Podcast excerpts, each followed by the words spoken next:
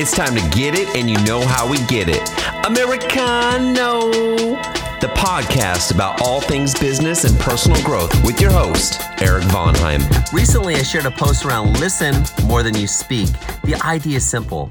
If you're like me and you want to build really good relationships in our personal and professional lives, then we have to get in the business of listening more than we speak when we're in conversation with others. The idea is simple. We want to become good at active listening, which means that as we listen to somebody share information with us, that we avoid the temptation of interrupting them midstream because we think we know what they're going to say next, or we have the answer, we have the solution, or we want to cut them off. We don't want to do that. That breaks down trust. It breaks down the relationship. It, it shows no respect to the person that's sharing that information with them. Plus, at the same time, it creates uh, this environment where we might make assumptions based upon what they're saying.